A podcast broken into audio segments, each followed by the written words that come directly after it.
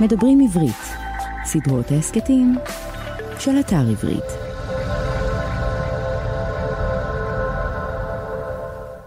שלום לכולכם, שלום לכולכן.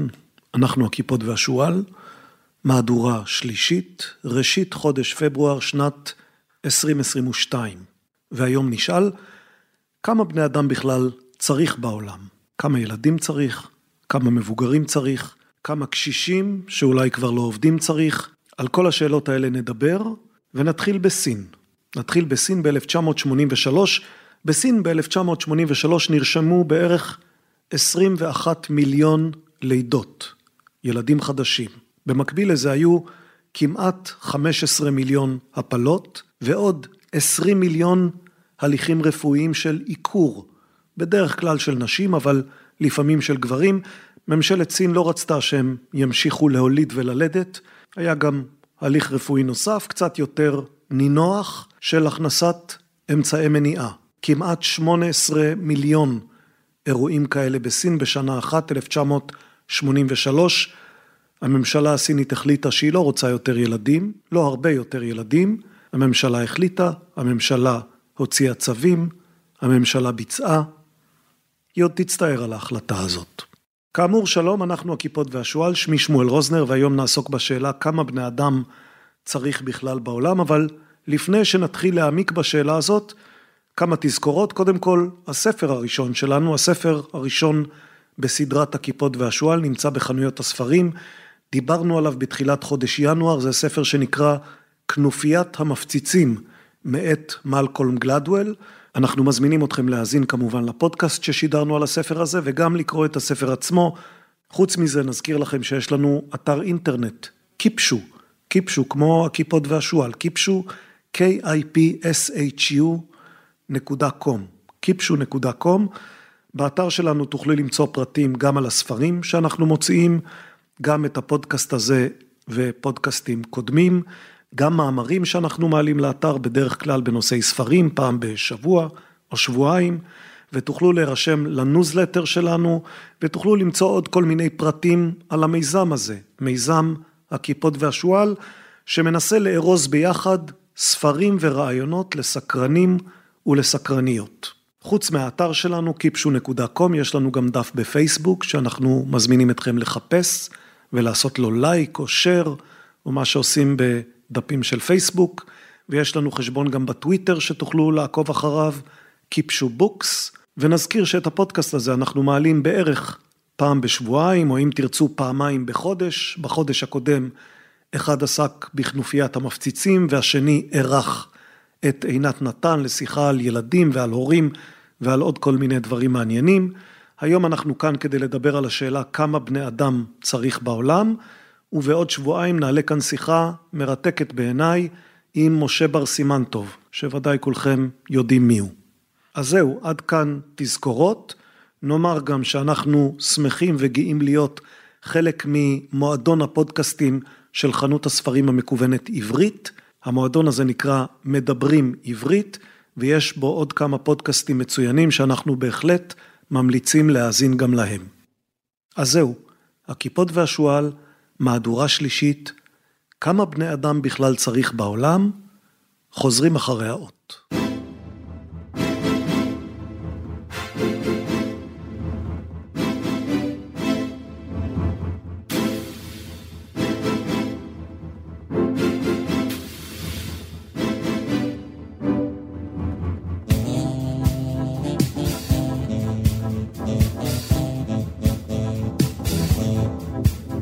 כמה בני אדם בכלל צריך בעולם? אנחנו כמובן לא הראשונים לשאול את השאלה הזאת, שאלו אותה לפנינו רבים, חלקם גם טובים. שאל אותה לדוגמה הנרי קיסינג'ר. הנרי קיסינג'ר, למי שלא זוכר, היה היועץ לביטחון לאומי של אה, נשיא ארצות הברית ריצ'רד ניקסון, היה אחר כך גם שר החוץ של יורשו ג'רלד פורד כאשר ניקסון נאלץ להתפטר. ביום ה-16 באוקטובר 1975 הנרי קיסינג'ר הגיש דוח לנשיא האמריקאי, מזכר, מזכר שמי שרוצה לחפש אותו ימצא אותו די בקלות, אם יקיש בגוגל NSSM, NSSM 200. זה מזכר די מפורסם, זה מזכר שהנושא שלו הוא ההשלכות של הגידול באוכלוסיית העולם על הביטחון הלאומי והאינטרסים הבינלאומיים של ארצות הברית. כאמור, קיסינג'ר, היועץ לביטחון לאומי ואחר כך שר החוץ, מגיש את המזכר הזה לנשיא ארצות הברית עם הצעות למדיניות, הצעות שקוראות לארצות הברית לסייע בתכנון משפחתי ובאמצעים אחרים של שליטה בגידול האוכלוסייה בלא מעט מדינות. הוא מדבר על מדינות כמו הודו, כמו פקיסטן, כמו בנגלדש, כמו ניגריה, כמו אתיופיה, כמו אינדונזיה, כמו מקסיקו, כמו ברזיל, בכל המדינות האלה, לדעתו של קיסינג'ר ולדעתם של המומחים שעבדו לצידו בהכנת המזכר הזה, לדעת כל אלה במדינות שהזכרנו ובעוד כמה יש יותר מדי ילדים. למה זה לא כל כך טוב שיש יותר מדי ילדים? יש הרבה סיבות לשאלה למה זה לא טוב, בואו נעמוד על אחת מהן. הנה, מתוך המזכר של הנרי קיסינג'ר, התרגום העילג לעברית הוא תרגום שלי, לא התאמצתי יותר מדי כדי לעשות אותו שוטף, כך כתב קיסינג'ר. אוכלוסיות עם שיעור גידול גבוה. הנה הוא מציין את אחד מהחסרונות שלהם. הצעירים שנמצאים בפרופורציות גבוהות בהרבה במדינות לא מפותחות, צפויים להיות הפכפכים, לא יציבים, נוטים לקיצוניות, ניכור ואלימות יותר מאשר אוכלוסייה מבוגרת. אנשים צעירים אלה יכולים להשתכנע בקלות רבה יותר לתקוף את המוסדות המשפטיים של הממשלה או הרכוש של הממסד, האימפריאליסטים, התאגידים הרב-לאומיים או השפעות אחרות, לרוב זרות, המואשמות בצרותיהם. למה קיסינג'ר כל כך מוטרד? קיסינג'ר מוטרד כי אוכלוסיית העולם גדלה. בתחילת שנות ה-70 העולם מתחיל להיות מודע לזה שהיא גדלה בקצב הרבה יותר מהיר מכפי שמקובל בעבר. הנה, אני אקריא לכם ציטוט מספר, ספר שנקרא שמונה מיליארד ועדיין סופרים, 8 billion and counting, זה ספר שלא יצא בעברית אבל יצא באנגלית לא מזמן, ושווה לקרוא בו משום שהוא מתאר את ההתפתחות של אוכלוסיית העולם על פני הרבה מאוד דורות. והנה, הנה כך כותב הספר על מה שקרה בעולם אחרי מלחמת העולם הראשונה, כאשר באמת היו קצת יותר מדי צעירים. אני מצטט: לאחר מלחמת העולם השנייה הצעירים היו השיעור הגדול ביותר של אוכלוסיית גרמניה, עם מספרים הולכים וגדלים המחפשים להיכנס לכוח העבודה מדי שנה. ללא עבודה או תקווה לעתיד, אותם צעירים חיפשו כל הבטחה רדיקלית. מבנה הגיל הדמוגרפי לאלימות פוליטית היה במקום, וכך היה גם המניע. בשנת 1930 בעיצומו של שפל כלכלי, יותר מ-18% מהמצביעים הצביעו למפלגה הנאצית. אז הנה, אנחנו רואים את אה, מה שקיסינג'ר היה מודאג ממנו. יותר מדי צעירים, עצבניים, רדיקליים, והייתה לו דוגמה להישען עליה. מה שקרה בגרמניה בין שתי מלחמות העולם. קיסינג'ר לא היה ראשון וגם לא היה האחרון לדאוג ממצב שבו יש יותר מדי צעירים רדיקליים במקום אחד. מי בא אחריו? אדם שכולכם בוודאי מכירים את שמו, חוסני מובארק. מובארק היה נשיא מצרים ובשנת 2008 מובארק נשא נאום מעניין מאוד, זה נאום שבו הוא השווה שתי מדינות, את מדינתו שלו מצרים ומדינה רחוקה מאוד ממנה, דרום קוריאה. מובארק נאם בחודש יוני, כאמור שנת 2008, והשווה את מצבן של שתי המדינות האלה פעם והיום. מה זה אומר פעם? פעם זה אומר בסביבות 1960. בשנת 1960 היה במצרים ובדרום קוריאה מספר דומה למדי של בני אדם, בערך 26 מיליון בני אדם. כאשר מובארק דיבר ב-2008, בדרום קוריאה היו בערך 48 מיליון בני אדם, זה הרבה יותר, אבל תשמעו מה קרה למצרים. מצרים קפצה בתקופה המקבילה עד ל-80 מיליון בני אדם. כלומר, אלה קפצו מ-26 מיליון ל-48 מיליון, ואלה קפצו מ-26 מיליון ל-80 מיליון בני אדם, ודווקא המדינה שנוספו לה הרבה יותר בני אדם, הייתה המדינה בצרות. דרום קוריאה הפכה למדינה מערבית, דמוקרטית, משגשגת, שהכלכלה שלה יציבה, שיש לה תעשייה יציבה, שהפוליטיקה שלה יחסית יציבה. מצרים לעומת זאת נשארה מאחור, היא לא הפכה למדינה משגשגת, היא לא הפכה למדינה עם כלכלה יציבה, וגם הפוליטיקה שלה, נו זה אתם יודעים, וגם מובארק גילה את זה לא זמן רב כל כך אחרי שנאם את נאום מצרים ודרום קוריאה שלו. מובארק הודח מהשלטון בדיוק על ידי אותו המון זועם של צעירים רדיקליים שעליו הוא דיבר זמן לא רב קודם לכן. אז בהחלט היו סיבות לדאוג בין שתי מלחמות העולם בגרמניה, והיו סיבות לדאוג ב-1970 עד 75 כאשר קיסינג'ר כתב את המזכר שלו בארצות הברית, והיו סיבות לדאוג גם במאה ה-21 במצרים, ונשארו סיבות כאלה, ולא מעט. אז כמה ילדים צריך בעולם? אולי כדאי להתחיל משאלה קצת קטנה יותר, כמה ילדים צריכה משפחה? כמה ילדים צריך בן אדם? לפני שבועיים, אולי שלושה שבועות, התארחה כאן עינת נתן. עינת נתן היא מדריכה של הורים ומומחית לענייני משפחות, ויש לה גם חמישה ילדים משל עצמה. כאשר שאלתי אותה במהלך השיחה בינינו כמה ילדים הייתה רוצה שיהיו לה, עינת אמרה שהייתה רוצה ילדים ככל שהטבע היה מאפשר לה ללדת. בעצם היא אמרה, יש לי את מספר הילדים שהטבע אפשר לי ללדת. אני כמובן לא שאלתי שאלת המשך, כלומר לא שאלתי האם כשהיא אומרת כמה שהטבע מאפשר זה אומר שישה, שבעה, תשעה, אחד עשר, שלושה עשר. לכאורה מה שאמרה זה שכל מספר שהטבע היה מאפשר לה זה המספר הטוב בעיניה. כמה שיותר, טוב יותר, כי כמו שמקובל לומר אצלנו ילדים זה שמחה. אבל לא כולם חושבים שמספר גדול כל כך של ילדים הוא המספר הנכון לכל אחד. והספר הזה שהזכרתי קודם, שמונה מיליארד ועדיין סופרים, הספר הזה עוסק קצת גם בשאלה איזה גורמים מעצבים את העדפות של בני אדם ביחס למספר הילדים הצפוי להם.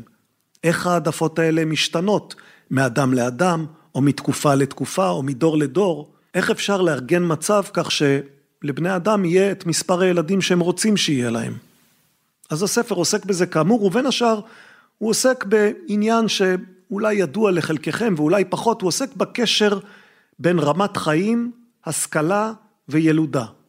אנחנו בעצם יודעים שככל שרמת החיים גבוהה יותר, וככל שיש לתושבים רמת השכלה גבוהה יותר, כך יורדת התמותה, התמותה של מבוגרים, כי בדרך כלל זה אומר שגם מערכת הבריאות טובה יותר, ויש מודעות של האוכלוסייה לשמירה על היגיינה ולשמירה על אורח חיים בריא.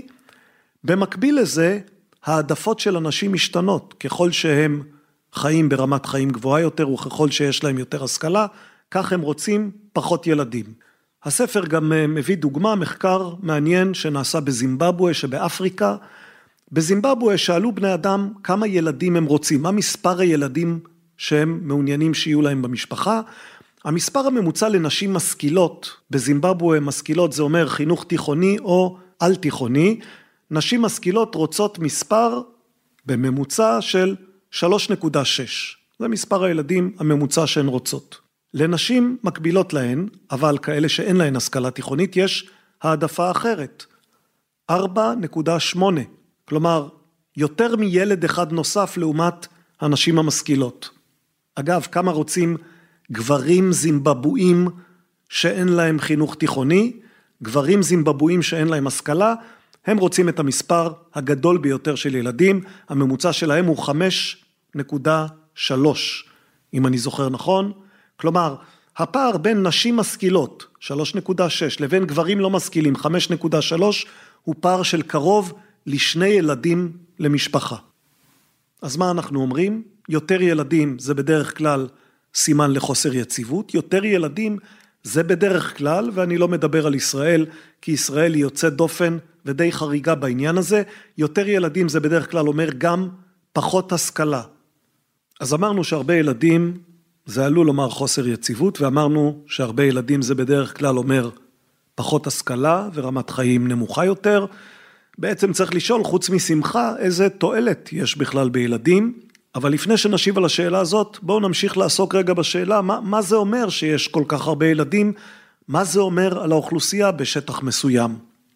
בשאלה הזאת עסק לא מזמן העיתון כלכליסט בפרויקט גדול, אה, פרויקט שכתב דורון ברויטמן, והוא כתב על צפיפות האוכלוסייה בישראל את הדברים הבאים, אני מצטט. מה שצפוי בישראל הוא גידול מסיבי של האוכלוסייה שצפויה להכפיל את עצמה בתוך 30 שנה בשטח נתון. המשמעויות אדירות, וכדי להמחיש אותן ולו במעט, נסו לדמיין זאת כך. כל מה שנבנה כאן בכמעט 74 שנות קיומה של מדינת ישראל, יצטרך להיבנות שוב, בנוסף לקיים, ובפרק זמן קצר בהרבה. כל מה שאתם רואים היום סביבכם, כל כביש, כל בניין, כל בית חולים וכל בית ספר, יופיע פעמיים. התוצאה ברורה.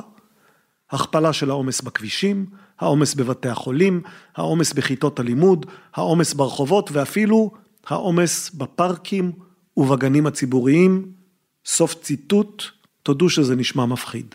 האם זה באמת מה שצפוי? האם זה מה שצפוי בישראל? האם זה מה שצפוי גם בשאר העולם? זו שאלה טובה שכדי להשיב עליה צריך לפנות ולעסוק בשאלה המקדימה. עד כמה דמוגרפים, כלומר האנשים שמחשבים את חישובי האוכלוסייה האלה, עד כמה הם מדייקים בתחזיות שלהם. נאמר כבר עכשיו שהם לא תמיד מדייקים ושלפעמים על חוסר הדיוק שלהם קבוצות או אוכלוסיות משלמות מחיר מסוים. אני אתן לכם דוגמה. הפעם הראשונה שבה נדרש מישהו לדבר על גודל האוכלוסייה המרבי האפשרי כאן בארץ ישראל, אני אומר ארץ ישראל משום שזה קרה עוד לפני היות מדינת ישראל, זה קרה עוד בתקופה המנדטורית. הפעם הראשונה הייתה כאשר רשויות המנדט הבריטי החליטו לעסוק בסוגיה הזאת, זה היה בשנת 1922. הספר הלבן של צ'רצ'יל, וינסטון צ'רצ'יל, שמציג את מדיניות המנדט הבריטי ביחס להקמת בית לאומי יהודי בארץ ישראל, קבע ביחס לעלייה יהודית לארץ את הדברים הבאים, אני מצטט מהדוח. הגירה זו לא יכולה להיות כה גדולה בנפח, כך שהיא תעלה על כל מה שהקיבולת הכלכלית של המדינה תוכל לספוג. מה הייתה תוצאת המסקנה הזאת? התוצאה הייתה הגבלה של ההגירה היהודית לארץ ישראל, משום שאנשי המנדט הבריטי חשבו, או לפחות העמידו פנים שהם חושבים שארץ ישראל קטנה מדי וכבר צפופה מדי מכדי לקלוט כל כך הרבה יהודים. בדיעבד אה, ולא מעט שנים אחרי אנחנו יודעים שבמקרה הטוב הם קצת הגזימו ובמקרה הסביר הם מאוד הגזימו. בארץ ישראל יש מקום להרבה הרבה יותר מיליוני יהודים מכפי שהם העלו על הדעת בעת ההיא. אבל לא צריך להיטפל רק למנדט הבריטי כאשר באים לעסוק בתחזיות דמוגרפיות ובקושי שלהן להעריך מה יקרה בעתיד. בכלל הקושי להעריך מה יקרה בעתיד הוא קושי מוכר במהלך ההתפתחות האנושית. אנחנו כבני אדם נוטים לעשות תחזיות ואנחנו נוטים לטעות בהן ולמרות זאת להמשיך ולעשות תחזיות. אולי בנושא הזה, הנושא של תחזיות נעסוק באיזה פודקאסט עתידי זה נושא שבהחלט יש מה לומר עליו. אבל עכשיו אנחנו עם דמוגרפיה וכאשר אומרים דמוגרפיה ותחזיות צריך לחזור לאדם אחד שהוא בעצם האיש הכי חשוב או לפחות הכי מפורסם בהקשר של תחזיות דמוגרפיות למין האנושי. האיש הזה שמו תומאס מלטוס, אתם בטח שומעים קצת רשרוש של דפים, אני אזכיר בשלב הזה שאנחנו מקליטים באולפן הביתי, כבר התנצלתי בפעם הקודמת, אולי אצטרך להתנצל כל פעם מחדש. פה ושם תוכלו לשמוע את הגשם, או את הכלבה מתהלכת בסביבה, או את רשרוש הדפים כאשר אני הופך את הדף. אז עכשיו נדבר על תומאס מלטוס. תומאס מלטוס נולד בשנת 1776, והוא האדם ששמו מקושר יותר מכל אחד אחר לתחזיות דמוגרפיות על עתידו של המין האנושי. כאשר מדברים על מלטוס צריך לדבר על מלטוס ועל המלכודת של מלטוס, אבל לפני שנדבר על המלכודת ועל השאלה מהי אותה מלכודת, אני אקריא לכם קטע קצר על תומאס מלטוס מספר שנקרא האופטימיסט הרציונלי. זה ספר שיצא כבר לפני לא מעט שנים, ספר שכתב מאט רידלי וכותרת המשנה שלו היא למה המאה ה-21 תהיה טובה יותר. כשהוא כתב אותו הוא לא ידע כמובן על מגפת הקורונה הצפויה, אבל זה אולי קשור לפודקאסט שנעשה ביום מן הימים על תחזיות והתממשותן. בינתיים בואו נקרא מה שרידלי כתב על תומאס מלטוס. בשנת 1798 חזה מלטוס בחיבורו המפורסם מסה על האוכלוסייה שייצור המזון לא יעמוד בקצב גידול האוכלוסייה בגלל הפריון של הקרקע שאיננו אינסופי אלא סופי. הוא טעה בתחזית אבל לא היה זה עניין קל ערך במאה ה-19 הדברים היו קרובים מאוד לקריסה. אף על פי שספינות קיטור, מסילות ברזל, תעלת אירי באמריקה הצפונית, טכנולוגיית הקירור ומכונות הקציר הראשונות אפשרו ליבשת אמריקה לשלוח כמויות אדירות של חיטה כדי להאכיל את ההמונים בארצות התעשייה באירופה, הרעב ערב תמיד מעבר לפינה. אז זה מלטוס, כבר אמרנו שהוא טעה בתחזית שלו, וכבר אמרנו שביחס למלטוס יש לא רק מלטוס עצמו, יש גם את המלכודת. המלכודת של מלטוס זה סוג של אה, מנגנון שמלטוס חשב שהאנושות כלואה בו, כלואה בו במשך דורות רבים, אולי משחר ההיסטוריה. איך, איך פועל המנגנון הזה, איך פועלת המלכודת של מלטוס? הטכנולוגיה האנושית מתפתחת לאורך הזמן, כל פיתוח טכנולוגי לכאורה אמור לשפר את חיי בני האדם, למה? משום שפיתוח טכנולוגי מאפשר לבני אדם להשיג תפוקה גדולה יותר מאותם אמצעי ייצור. כלומר, יש נניח שדה, וכאשר הטכנולוגיה משתפרת, אז השדה הזה מפיק יותר חיטה. זה אומר שחיי בני האדם אמורים להשתפר, משום שאנשים לא יסבלו מרעב, אלא שקצב הפיתוח הטכנולוגי, לפחות לפני שנת 1800, היה תמיד איטי בהשוואה לקצב הילודה. מלטוס בעצם שם לב שכל התקדמות טכנולוגית, נניח כאשר ממציאים את המעדר ואחר כך את המחרשה ואחר כך אה, ספינות ואחר כך שיטות בנייה יותר מתוחכמות של צריפים או של בתים, כל התפתחות טכנולוגית מתורגמת באופן כמעט מיידי לעלייה ברמת החיים שמביאה איתה עלייה בכמות האוכלוסייה. כאשר אנשים פחות רעבים הם יכולים להרשות לעצמם יותר ילדים, הם יולדים יותר ילדים והתוספת שהצטברה, כלומר יש לנו יותר חיטה בזכות הטכנולוגיה, אבל עכשיו החיטה הזאת צריכה להיות מחולקת בין יותר בני אדם, ולכן רמת החיים לא עולה. בעצם, סך כל העושר החדש שנצבר כתוצאה מההתקדמות הטכנולוגית, מתחלק על מספר גדול יותר של בני אדם, עד שמושג איזשהו מצב של שיווי משקל. יש סוג של שיווי משקל שהוא תמיד שיווי משקל של עוני, עוני שמתחתיו אי אפשר להתקיים, אם יורדים מתחת לרמה מסוימת אז כולם פשוט מתים, לא נעים לומר, אבל עוני שאי אפשר לעלות מעליו, משום שברגע שהאמצעים הטכנולוגיים מספקים את האפשרות הזאת, מיד נולדים יותר ילדים ולכן העוני נשאר בדיוק כפי שהיה. כשמשפחות הרגישו שהן נעשות עשירות יותר, הן החלו ללדת יותר ילדים. במלכודת הזאת, המלכודת המלטוסיאנית, עוסק גם הספר מסע האנושות, מפץ הציוויליזציות הגדול, זה ספר שיצא לפני לא הרבה שנים, כתבו אותו שניים, עודד גלאור ואורי כץ. הם עוסקים בו בהרבה מאוד עניינים כלכליים, אבל יש להם פרק שלם שנקרא המלכודת המלטוסיאנית, ובפרק הזה הם כותבים בין השאר על האופן שבו התיאוריה של מלטוס מציעה פתרונות לכל מיני תעלומות בהיסטוריה האנושית.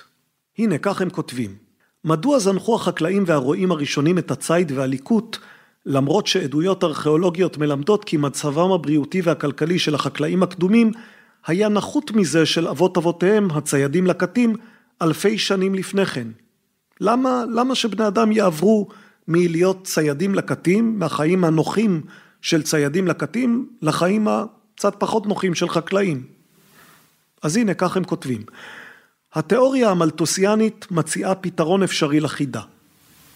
כאשר נדד האדם הקדמון הרחק מאפריקה והחל למלא נישות אקולוגיות חדשות, הלך מספרם של בני האדם עלי אדמות וגדל. בנוסף לכך, שכלל האדם הקדמון את כליו, והיה לצייד ולקט יעיל יותר, וכתוצאה מכך, הוא ניצל טוב יותר את מקורות המחיה סביבו, והגדיל את מספר צאצאיו. זה בדיוק מה שמלטוס אומר שיקרה כאשר היכולת הטכנולוגית של האדם משתפרת.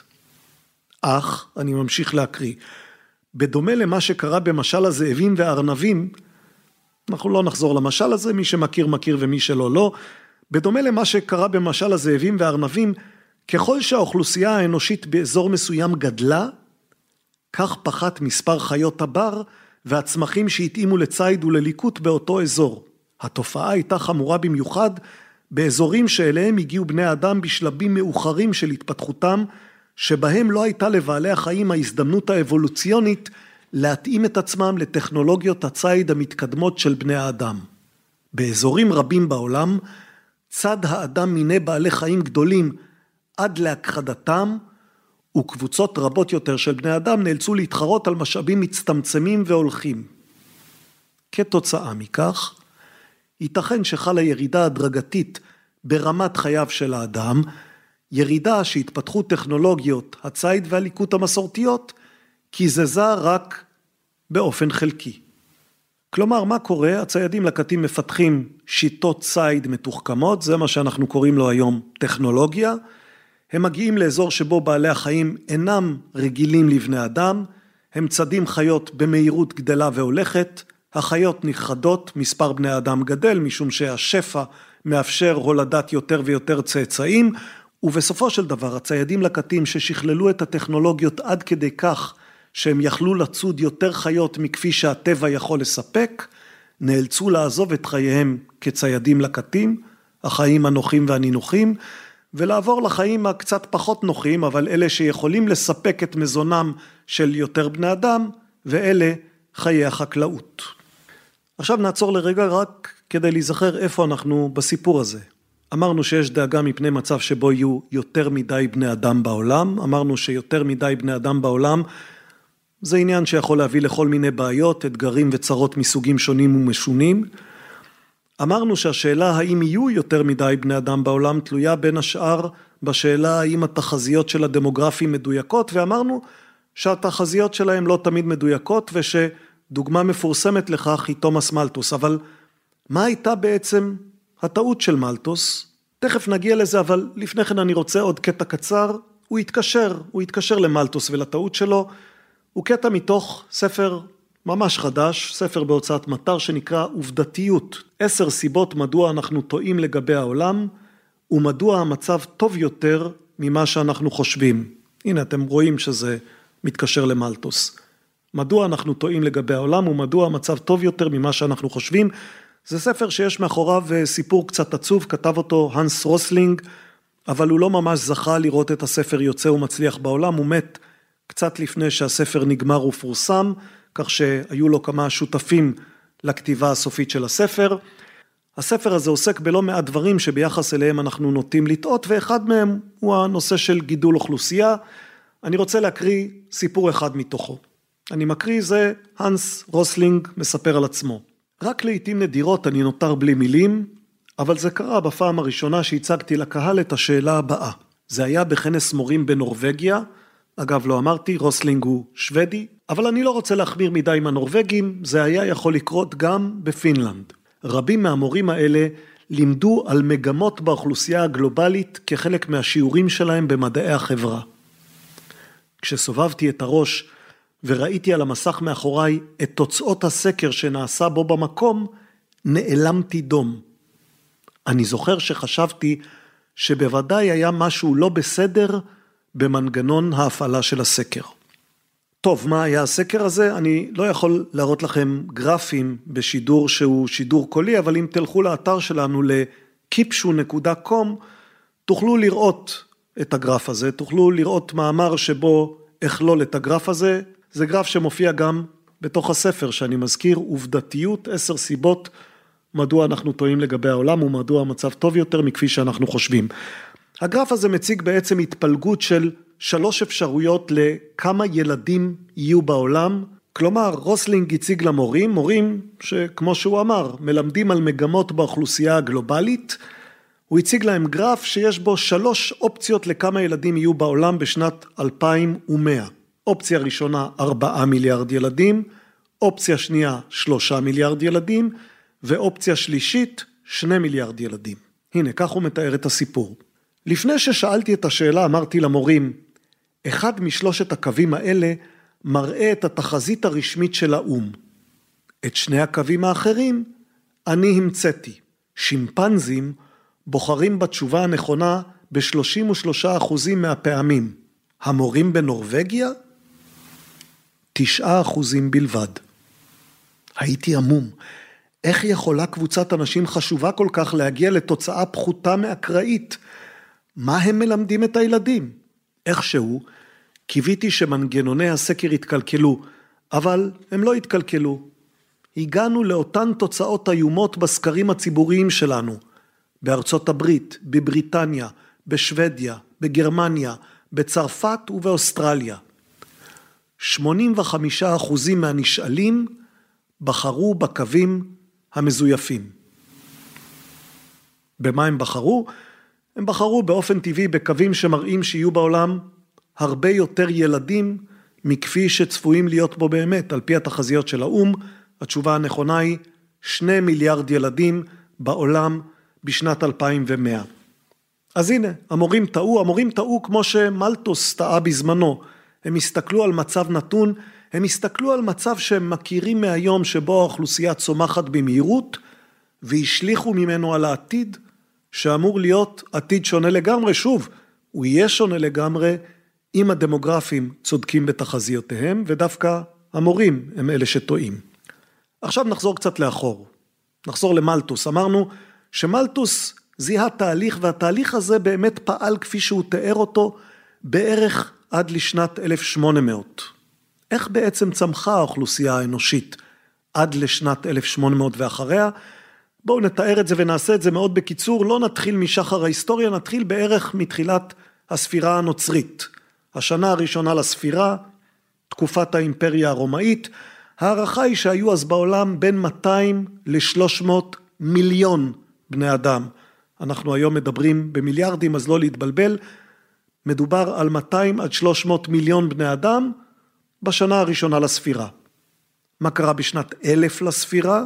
כלומר אלף שנים מאוחר יותר? התשובה היא לא קרה שום דבר. בין 200 ל-300 מיליון בני אדם בעולם, זאת הערכה גם ביחס לשנת אלף. בשנת 1500 האוכלוסייה האנושית כבר גדלה. אנחנו מעריכים, אנחנו, זה לא אני, זה המומחים מעריכים שנוספו בערך 100 מיליון בני אדם נוספים לאוכלוסייה האנושית, כלומר לא 200 עד 300 אלא 300 עד 400 מיליון בני אדם וזה בשנת 1500. אז הגיעה המאה ה-18, הגיעה המהפכה התעשייתית. כל ההמצאות הטכנולוגיות עזרו לאוכלוסייה להתחיל לגדול ועד שנת 1800 כבר היו בעולם מיליארד, המיליארד הראשון. אז בערך 1,800 שנים עברו מאז שהיינו 200 מיליון ועד שהיינו למיליארד אחד. כמה זמן לקח עד שהגענו למיליארד השני? פחות מ-150 שנה. אחרי שתי מלחמות העולם, אוכלוסיית העולם כבר מונה שני מיליארד בני אדם, וב-1970, עוד 30-35 שנים אחר כך, אוכלוסיית העולם כבר מכפילה את עצמה, והיא כבר 4 מיליארד בני אדם. אם אתם שואלים את עצמכם, למה דווקא בשנת 1970 שלח הנשיא את הנרי קיסינג'ר לחפש מה יקרה בעולם כאשר יהיו בו יותר מדי בני אדם? אז הנה התשובה שלכם. עד 1800 מיליארד אחד, עד 1945 עוד מיליארד, עד 1970 עוד שני מיליארד ואנחנו כבר בארבעה מיליארד בני אדם. אגב, למי שלא יודע, היום יש בעולם כמעט כפול מזה, כלומר בין 1970 לשנת 2020, זה עוד 50 שנה, אוכלוסיית העולם שוב הכפילה את עצמה מארבעה מיליארד בני אדם לשמונה מיליארד בני אדם, ועכשיו השאלה עד לאן נגיע. המורים בנורבגיה ובכל המדינות האחרות שהזכרנו קודם, המורים האלה הניחו הנחה שבסך הכל נשמעת הגיונית. אם ב-1800 היינו מיליארד וב-1945 שני מיליארד וב-1970 ארבעה מיליארד וב-2020 שמונה מיליארד, צריך להניח שקצב גידול האוכלוסייה הוא מאוד מהיר ומן הסתם כך יימשך, אבל המורים כאמור טעו משום שאנחנו נמצאים בתהליך של בלימה. זוכרים את הסיפור שסיפרנו בתחילת תחילת השיחה שלנו, הסיפור על סין ב-1983, הסיפור על הסינים שיש להם 20 מיליון לידות, אבל לא פחות מזה, הפלות ועיקורים ואמצעי מניעה? זה הסיפור של העולם בימינו. סיפור של עולם שהגיע לשמונה מיליארד, הוא ממשיך לטפס לכיוון התשעה מיליארד, וכנראה שיגיע לסביבות התשעה מיליארד, יש שאומרים שזה יקרה בשנת 2045, היא לא כל כך רחוקה, ויש שחושבים שאפילו אז הוא לא יגיע לתשעה מיליארד, ובעצם שלא יגיע לתשעה מיליארד. שהבלימה תהיה על קצת פחות מתשעה מיליארד, ואז אוכלוסיית העולם, האוכלוסייה האנושית בעולם, תתחיל לרדת. כל התחזיות המאיימות, כל התחזיות שהזהירו אותנו מפני עולם שמתקרב לפיצוץ אוכלוסין, מפני עולם שיהיו בו כל כך הרבה בני אדם עד שלא יוכל להכיל אותם, כל התחזיות האלה כנראה עומדות להתבדות, וכפי ששואל אחד הכותבים בתחום הזה, הוא שואל, איך יכולנו להיות כל כך טועים? ותשובתו היא, אנחנו כל כך טועים בגלל שהיינו כל כך צודקים. האזהרות שלנו מפני התוצאות הכלכליות והאקולוגיות של אוכלוסיית יתר, האזהרות האלה פעלו את פעולתן בהרבה מאוד מדינות, והמדינות האלה פעלו את פעולתן כדי לצמצם את גודל האוכלוסייה שלהן, להגיע לשיא ואז להתחיל לרדת. אם הסינים לא היו מתחילים לעשות את זה כבר לפני כמה עשורים, ואם מדינות אחרות לא היו מתחילות לעשות את זה קצת מאוחר יותר, יכול להיות שכבר היום היינו עוברים את העשרה מיליארד, אבל זה לא קרה. הסינים בלמו, גם ההודים כנראה מתכוונים לבלום, תכף נדבר על הודו. גם במדינות אחרות יש בלימה, המדינות שבהן עדיין האוכלוסייה גדלה בקצב הן בעיקר מדינות באפריקה, בעיקר מדינות די עניות באפריקה, בניגריה, באתיופיה, באוגנדה, בטנזניה, בקונגו, את מצרים כבר הזכרנו, המדינות האלה הן מדינות שממשיכות לצמוח והשאלה מה יקרה איתן תכריע במידה רבה גם את העתיד הדמוגרפי של העולם כולו. זוכרים את הספר שמונה מיליארד? הזכרתי אותו כבר פעם או פעמיים. הנה כך כתוב בספר הזה. הסיפור של המאה ה-21 הוא פחות סיפור על גידול אוכלוסייה אקספוננציאלי, מאשר סיפור על צמיחה דיפרנציאלית המסומנת על ידי פער חד בין העשירים בעולם והמדינות העניות ביותר. במאה ה-21 האוכלוסייה משתנה בדרכים שטרם נראו. כיום יש יותר אנשים על פני כדור הארץ מאי פעם, ישנן החברות המבוגרות ביותר בהיסטוריה האנושית, וישנו גם הפער הרחב והעמוק ביותר בתוחלת החיים בין מדינות עשירות לבין מדינות עניות. אז תשאלו מה יקרה עכשיו? מה יקרה עכשיו? אולי זאת הסיבה שבגללה החלטתי שכדאי לדבר על הנושא הזה, משום שעכשיו, עכשיו, כלומר לא השבוע, לא פברואר 2022, אבל עכשיו באופן כללי האנושות עומדת על צומת דרכים שבצידה האחת האיום, יהיו כאן יותר מדי בני אדם, ובצידה השני האיום, יהיו כאן פחות מדי בני אדם, ובעיקר יהיו כאן פחות מדי צעירים. אם יהיו כאן יותר מדי בני אדם, איך נסתדר? לא ברור איך נסתדר. אם יהיו כאן פחות מדי צעירים, איך נסתדר? גם אז לא בטוח איך נסתדר. למה שיהיה קשה להסתדר עם יותר מדי בני אדם? יש הרבה מאוד ספרים שעוסקים בנושא הזה. באחד מהם שקראתי לא מזמן, גם הוא רק באנגלית, יש תיאור נחמד של התפתחות אוכלוסיית בני האדם בעולם מאז שנת 1800 ועד היום, שמדמה אותנו, את בני האדם, לבקטריות בצלחות פטרי במעבדות. אולי, אולי אני אקריא פסקה אחת מהקטע הזה, לא בגלל שהוא מוסיף הרבה על מה שכבר אמרנו, אבל בגלל שהוא תיאור כל כך ססגוני של התהליך הזה. אז הנה, ממש פסקה אחת. במעבדה אנחנו רואים את סוג גידול האוכלוסייה שבני האדם עברו במהלך ההאצה הגדולה כאשר אנחנו לומדים על חיידקים ובקטריות. כמה מושבות קטנות על צלחת פטרי, שכאשר ניתן להן מזון רב ככל שהן רוצות וצריכות, בתחילה הן גדלות לאט, אבל הצמיחה מואצת עד שהמזון כולו נהיה לטרף וצלחת הפטרי מכוסה בחיים מבעבעים. אז זה כדור הארץ שלנו, כדור הארץ שמכוסה בחיים מבעבעים של בני אדם. למה זה רע?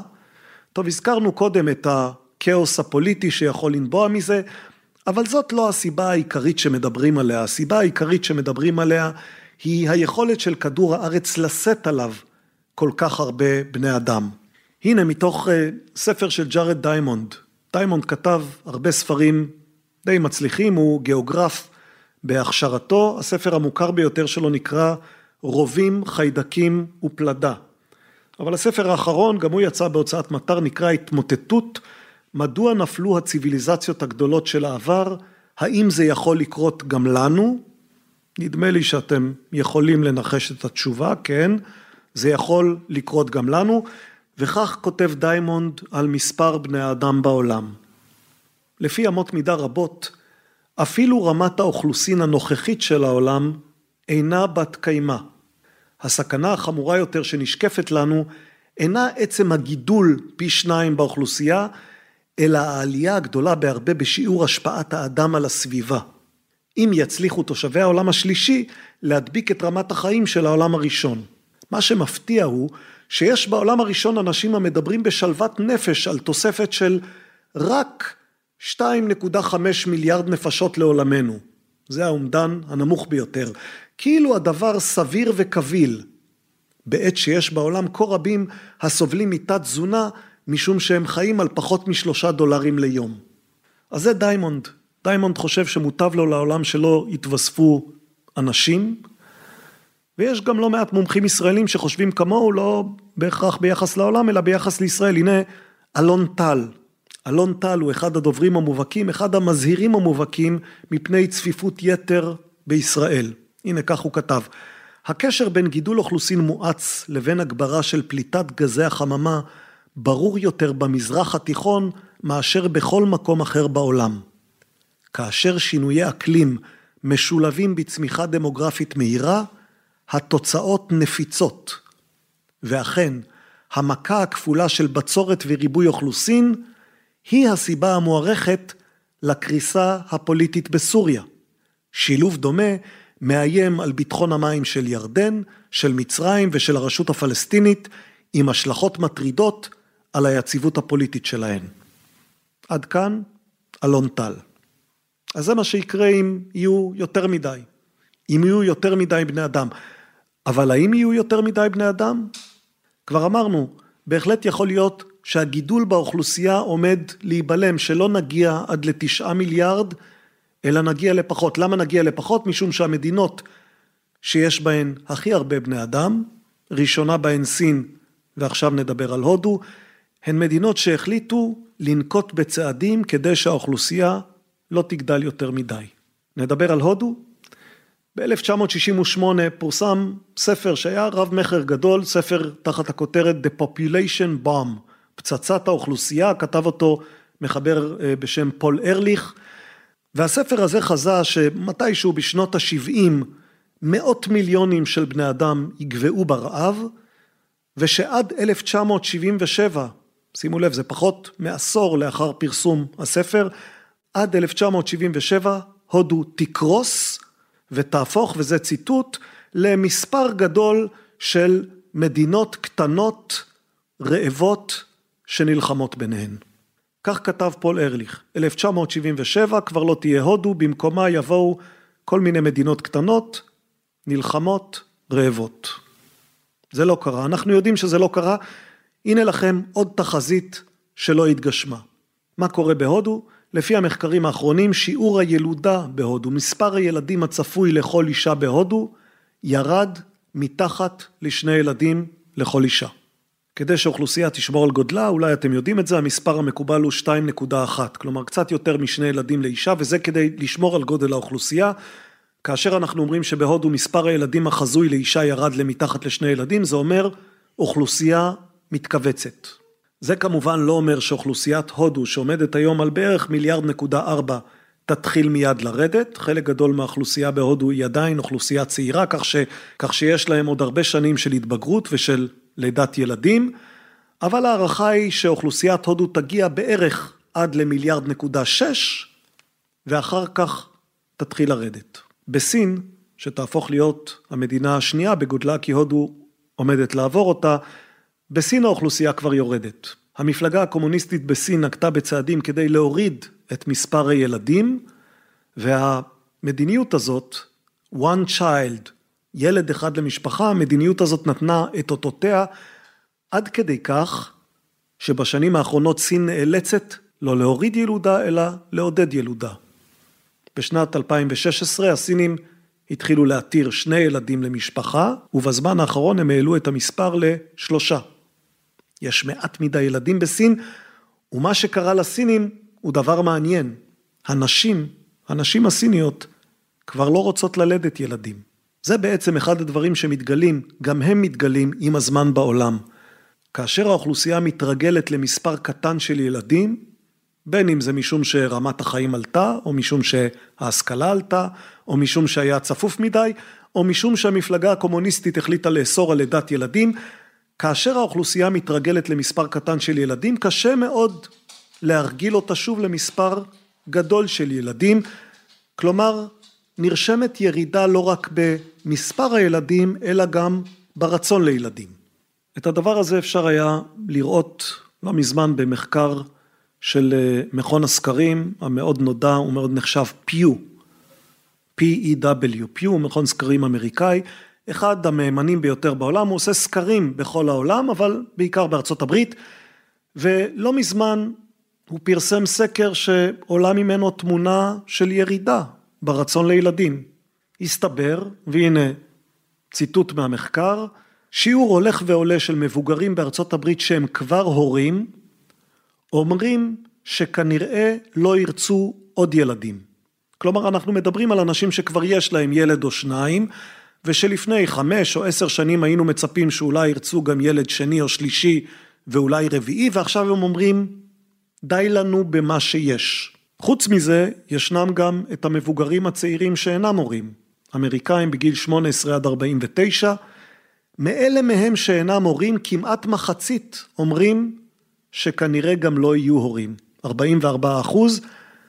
לפני לא הרבה שנים, שלוש או ארבע שנים, השיעור הזה היה נמוך יותר, היה בסביבות 35-36 אחוז, כלומר אנחנו רואים עלייה במספר ההורים שלא רוצים עוד ילדים ובמספר הלא הורים שלא רוצים בכלל ילדים. אז באמריקה כנראה יהיו פחות ילדים. באירופה כבר היום יש הרבה הרבה פחות ילדים.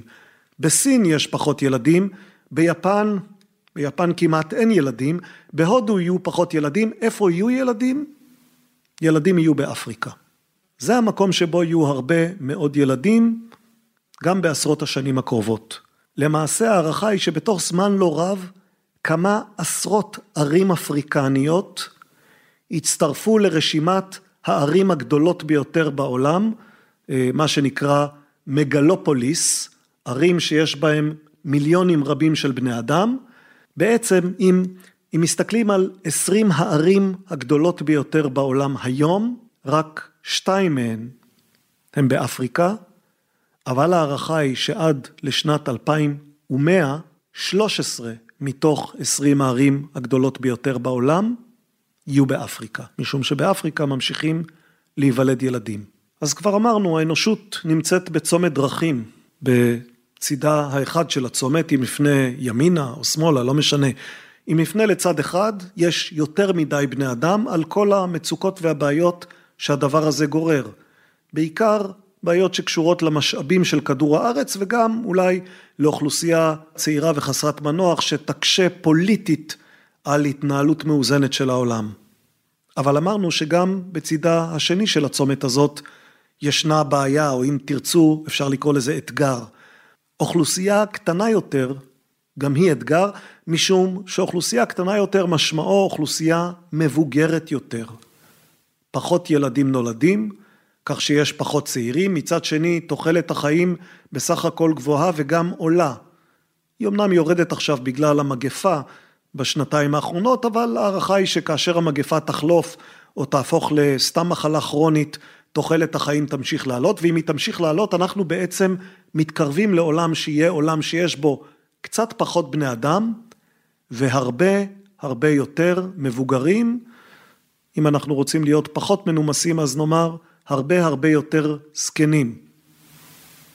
גם על זה יצאו כמה ספרים בזמן האחרון, אחד מהם הוא ספר שנקרא סופר אייג', סופר אייג', אני, לא יודע אפילו בדיוק איך לתרגם את זה, אולי לא צריך לתרגם את זה. אמ, אני אקריא לכם פסקה מה, מהספר הזה. שוב, תרגמתי בעצמי, לא במאמץ רב, אז אולי התרגום קצת עקום. הסופר אייג' התקדם אלינו בשקט וללא הרבה תרועות. בשנת 2018, בפעם הראשונה אי פעם, היו בעולם יותר אנשים מעל גיל 64 מאשר ילדים מתחת לגיל 5, וזה בקושי הוזכר בתקשורת הפופולרית. בסופר אייג' אנשים יחיו הרבה יותר, יהיו לנו פחות ילדים, וקשישים בגיל שאחרי פרישה, כלומר בני אדם בני 65 ומעלה, יהפכו לכל הפחות לשליש מהאוכלוסייה בהרבה מאוד מדינות, כמו שהם ביפן היום. המציאות הזאת כבר הגיעה להרבה מאוד מחוזות, גם ברחבי ארצות הברית. סופר אייג' האם סופר אייג' הוא סופר טוב? סופר אייג' הוא זמן שבו אוכלוסייה צעירה קטנה צריכה לפרנס אוכלוסייה מבוגרת גדולה, או זמן שבו אוכלוסייה מבוגרת גדולה צריכה להתרגל לעשות דברים שפעם אוכלוסייה מבוגרת לא הייתה עושה, כלומר לעבוד.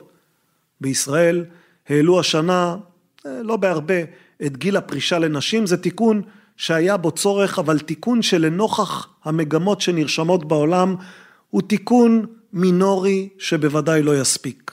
אם הסופר אייג' עומד להתממש, אם מספר הילדים, לא רק בסין ולא רק בהודו, יתחיל לרדת, אם מספר הילדים באפריקה יתחיל לרדת, אם מספר הילדים בישראל יתחיל לרדת, ושאלת הילודה בישראל היא שאלה שאפשר לדבר עליה הרבה מאוד, היא נראית כמעט כשאלה נפרדת משאלת הילודה בעולם. לישראל יש איזו פסיכולוגיה מיוחדת של רצון להרבות ילדים, אבל אולי כדאי לומר גם את זה, יש לא מעט מומחים שמעריכים שגם ישראל תגיע בסופו של דבר לאן שהגיע שאר העולם. אנחנו אולי מיוחדים, אבל לא עד כדי כך מיוחדים, ואם האוכלוסייה בכל העולם תרד, מן הסתם ברגע מסוים תתחיל לרדת גם אצלנו. וכאשר היא תרד גם אצלנו, נצטרך גם אנחנו להתמודד עם כל התופעות של הסופר אייג', עם חברה שהצרכנים העיקריים שלה הם לא צרכנים צעירים, אלא צרכנים מבוגרים. עם חברה שבה עובדים עד גיל הרבה יותר מאוחר, עם חברה שבה צריך לתכנן את הפנאי באופן אחר לגמרי, עם חברה שהתפתחויות אחרות, בעיקר התפתחויות טכנולוגיות, יכולות לסבך אותה עוד הרבה הרבה יותר, משום שזו חברה של אנשים מבוגרים, אולי עובדים, אולי מיותרים, אולי בריאים.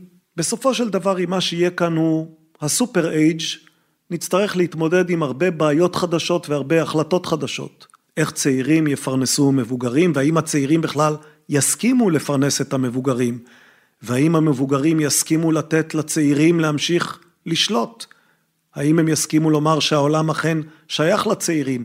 כל הדברים האלה יצטרכו להשתנות בבוא יומם של המבוגרים לכבוש את העולם, וכל זה תלוי בשאלה מה יקרה עם הילודה, ומה עם הדמוגרפיה, ומה עם ההגירה, עניין ההגירה הוא משמעותי מאוד היום בעולם, ומה עם היציבות הפוליטית ברחבי העולם, ומה עם הביטחון הלאומי ברחבי העולם, ומה עם הצמיחה באפריקה הענייה מול השחיקה במדינות עשירות יותר באירופה ובארצות הברית. קשה מאוד לדעת מה צופן לנו העתיד, אבל ברור לגמרי שהוא צופן לנו משהו שיש לו קשר ישיר למספר בני האדם בעולם. זהו, באמירה קצת טריוויאלית הזאת כמעט נחתום, אבל רציתי סיום יותר חגיגי, אז חזרתי לספר שהזכרנו גם לפני חודש, לקחי ההיסטוריה של וויל ואריאל דורנט. מי שלא זוכר את הסיפור של ההיסטוריון וויל דורנט, יכול לחזור לפודקאסט על טוקיו כדי לשמוע עוד קצת עליו. אנחנו נקריא פסקה אחת מהפרק ביולוגיה והיסטוריה. הלקח הביולוגי שיש ללמוד מן ההיסטוריה הוא שהחיים חייבים להתרבות.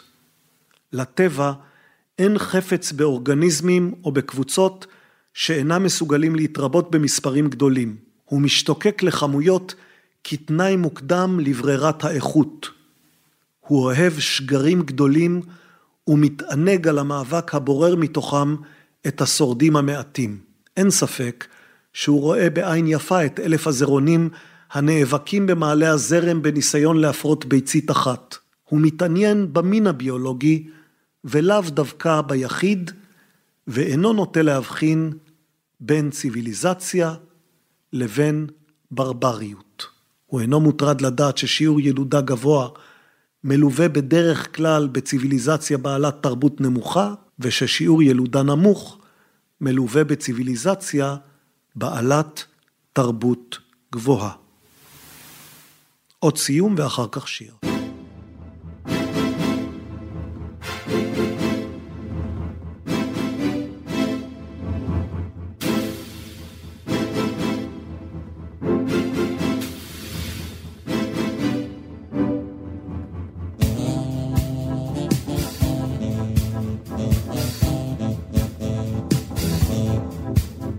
הנה חזרנו.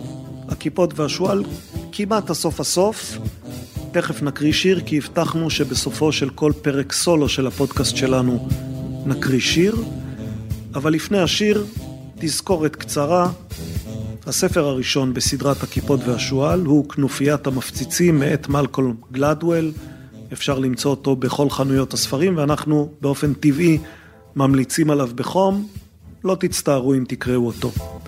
חוץ מזה נזכיר לכם שיש לנו אתר אינטרנט, kipshu.com, K-I-P-S-H-U, kipshu כמו הכיפות והשועל נקודה קום, ויש לנו דף בפייסבוק, ויש לנו חשבון בטוויטר, ואנחנו חלק ממועדון הפודקאסטים של חנות הספרים המקוונת עברית, מדברים עברית, וממליצים על כל הפודקאסטים של מדברים עברית, ואנחנו נחזור לכאן בעוד בערך שבועיים בשיחה בעיניי מרתקת, כלומר, כבר הקלטנו אותה עם משה בר סימנטוב, שיחה על שלושה ספרים שהוא בחר, ועכשיו נקריא לכם שיר. זה שיר ישן של משורר עברי בשם יעקב פיכמן, מתוך הספר פאת שדה. בחרנו בו סתם, כי טוב להזכיר את פיכמן, שבטח רבים כבר שכחו, וכי חורף עכשיו וגשם בחוץ, והשיר אלם הרים מדבר על מין אווירה שכזאת של גשם בחוץ. אז זהו, אחרי השיר זה יהיה באמת הסוף, אפילו לא נגיד שלום. אנחנו אומרים שלום כבר עכשיו, להשתמע בעוד שבועיים. והנה פיכמן. יש בהרים כחלוף גשמי טבת, ימים סתומים, לא שמש, לא אבים, רק ככל עמוק זולף צונן, לופת קצווי רמות צוקים, זיתים קופאים, כה ילבב אז אלה מסבים, במבוא כפרים, כל קטע ניר נובט, כל סבך בלב כורחה, כל צליל יפעים, כרעד נים ובעד מכתש עובד. עם ערב, העולם הולך ורם, ושיא על שיא יצל ונערם. וצר השביל, אור אחרון יעטה, אשר שיאו הדביק תוך לבבו, אור אלם זה ישמור וכעוף שדה, עזוב על צוק, ישיר את העזבו.